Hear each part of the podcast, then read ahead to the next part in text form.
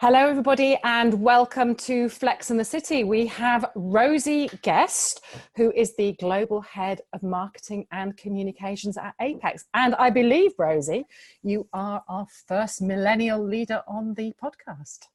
Excellent. Thank you for having me. You're very, very welcome, Rosie. Very welcome. So, I'd, I'd love you to tell me a little bit, uh, Rosie, about how you came to be the global head of marketing and communications at Apex. Just tell us a little bit about your journey and how you came to be doing that job. Well, I think, like many people, unless you're kind of moving into a vocation, I didn't really know what I wanted to do. At first, I thought I was going to be a musician, then I wanted to be a film director. And I, I, quite quickly realized that I wasn't going to make very much money in either of those roles unless I was straight away at the top of my game. Um, so I went to university, I graduated, I did a kind of literature based degree, and I graduated in the recession. So it was difficult to find a job, and I did what many people did and went into sales. So I started, I was very lucky actually. The first company that I worked for was a really nurturing company. There was a purpose driven element to it, which kind of allowed me to get into selling and get behind the product. Um, and then I kind of sidestepped really. I, since then, it's just been through meeting people um, and gradually finding my home, uh, which is at Apex and in marketing. And I think that foundation in sales really enables me to leverage the kind of revenue generating marketing that that function has become today. It's a real commercial function, a business function, not just kind of the coloring in, the, in that it used to be in the past. So, yeah, that was my journey and, and a, an unusual one, but um, an interesting one. Very good. Well, I know you're very passionate about your role. Um, I'd love to know how you might describe or how you might think other people might describe your own leadership style, Rosie. I hope that it would be described as, as nurturing. I think I try to be as communicative as possible and try to lead by example. I think that's really important. Um, so, in terms of work ethic, um, communication skills, those are things that I hold dear, and integrity as well. I think that's really critical to being a good leader in having honesty in everything you do and having a passion and a drive. Um, and people feed off of that energy. So, if you can show that you're passionate about something, even if they don't feel that same way, people tend to tend to feed off of that. So, hopefully, um, those those things combined. I'm sure they are. And and as a as a millennial woman in the financial services industry, would you say it's been an advantage or not, Rosie? I think it's I think it's what you make of it. I think it's no secret that uh, being a female within the financial services space, you're naturally in a minority. That is changing, but it's it's also still a reality. And I think for me, it's been an it's been an advantage. But I think you have to be brave and you have to be bold, um, and you have to challenge.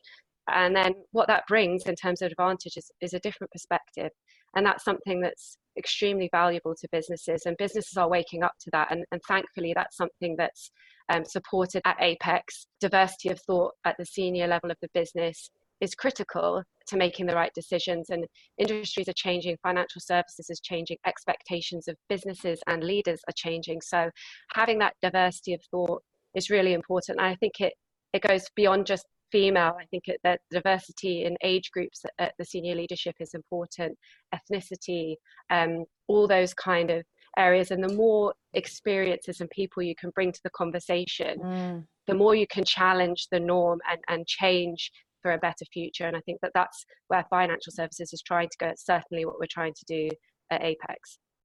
Very good. So, so normally before I do these podcasts, I do you know quite a bit of research on the person that I'm interviewing. I didn't need to do too much about you because I know because of my daughter that you are a bit of a celebrity on Instagram. You are average baker, aren't you, Rosie?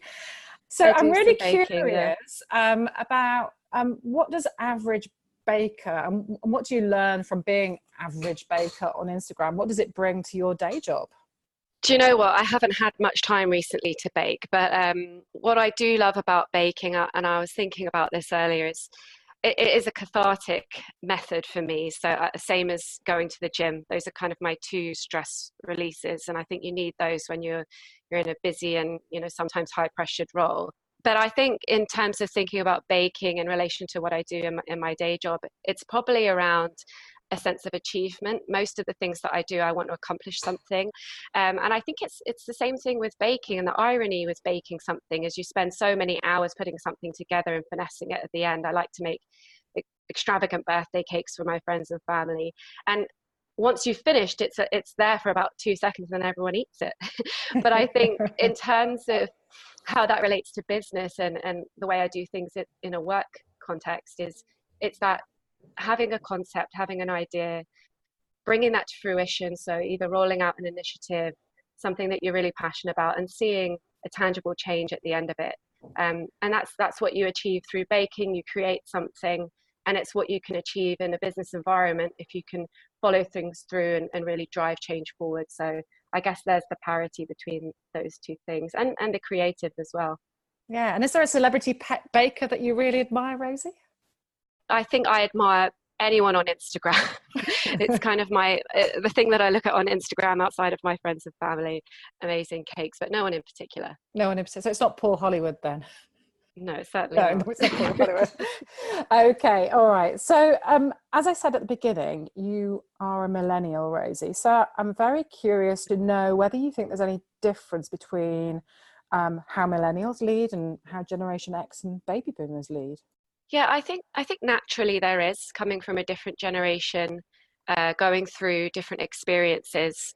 Uh, there's always going to be a slight difference, but I do think that whatever age you are as a leader today, expectations are changing.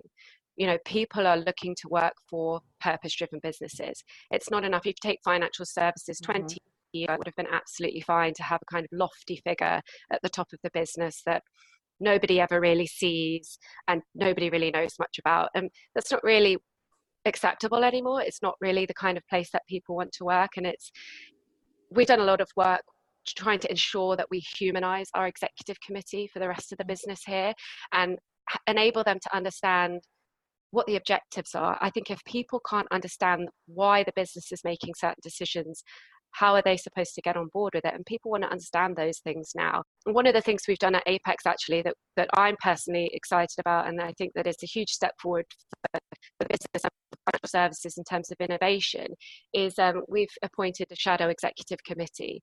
And so that is a group of high achieving non exec um, personnel who can bring a diversity of thought to that leadership conversation. And I think that that's what you need. You need to bridge the gap between the generations and the leaders and the people so that everyone can connect to the brand, the culture, and, and the mission of the business. Okay, very good. So, Rosie, in your own career, I'm, I'm interested to know which leaders might have inspired you in your own career and, and being great mentors as, as you've evolved. Yeah, I think I mean, there's many people that I have taken tips and, and, tricks from, but I think what's interesting about my career is is I've kind of done a full circle. So the first company that I worked for um, that gave me the chance in the sales role and where I kind of cut my teeth in business was a large Japanese corporation called Kyocera. The reason I wanted to work there was because of the purpose driven uh, sentiment to the business. So ultimately, they're a ceramics manufacturer.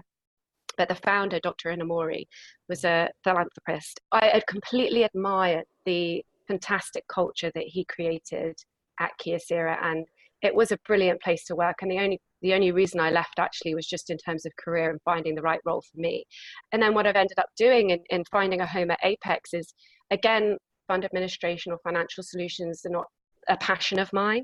However, it's a brilliant entrepreneurial place to be, a place where ideas are heard and again, we're now looking at this environmental social governance. We've just rolling out a new product mm-hmm. that will help benchmark private companies against their environmental, social, and governance factors to make sure that they're making incremental changes to be better businesses.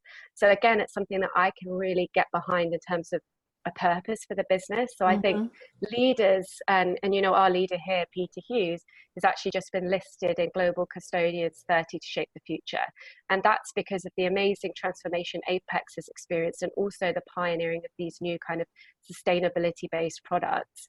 And I think if you have a leader like Dr. Inamori or like Peter that's extremely passionate about what they believe in, that's mm. inspiring as somebody that's kind of learning from them. Absolutely. I mean, here at FTS Global, we're passionate about purpose and, and passion. So you, are echoing what we think as well, Rosie. There. Um, I, I, don't know if you listened to the podcast, the last podcast about with Mike Tumilty from Standard Life Aberdeen, and he's been involved in in bringing together Standard Life and Aberdeen a merger. So I'm very curious because I know that you at Apex have had to manage 11 acquisitions in the last two years, so a real feat. Um, what do you think are the key leadership styles that are required when, when you're managing something so complex?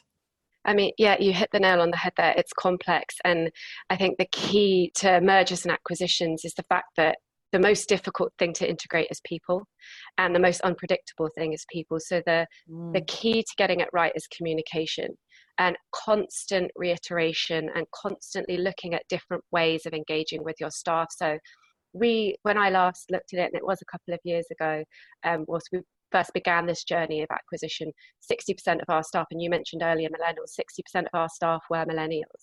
So mm. we had mm. to think about how do those people, how do we reach them? How do they want to receive information? What do they want to understand about the company?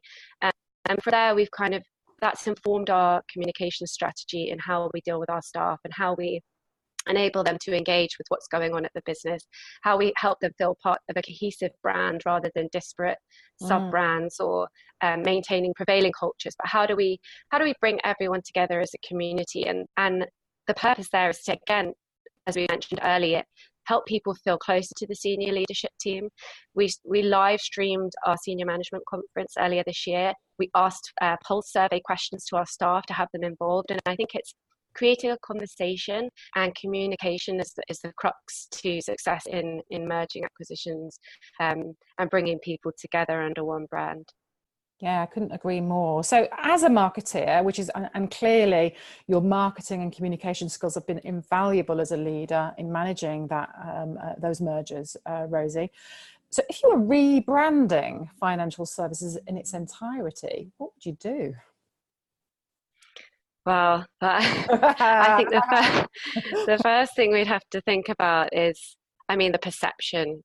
Uh, mm. Financial services has suffered some really negative perception, and mm. people think that it's all about money, um, which really isn't true. And I think that that's, I mean, similar um, in terms of transforming a brand is what we have to do at Apex. You know, couple of years ago, we were a mid-tier fund administrator. Now we're this colossal financial services provider delivering everything from fund administration through to custody, depository, corporate solutions, ESG reporting. So it's about thinking about the prevailing perception and trying to work out how to transform it. And it's it's a complex process and it's what we're trying to do in, in, terms of repositioning and help our employees help the market help our clients understand who we are now. And i think that's what you'd have to start with with financial services because we know what happened in the past but who is financial services now? It's a it's an industry that's really trying to make a change uh, mm. and, and think about sustainability and adjust perception and you can only do that from the ground up. So you have to start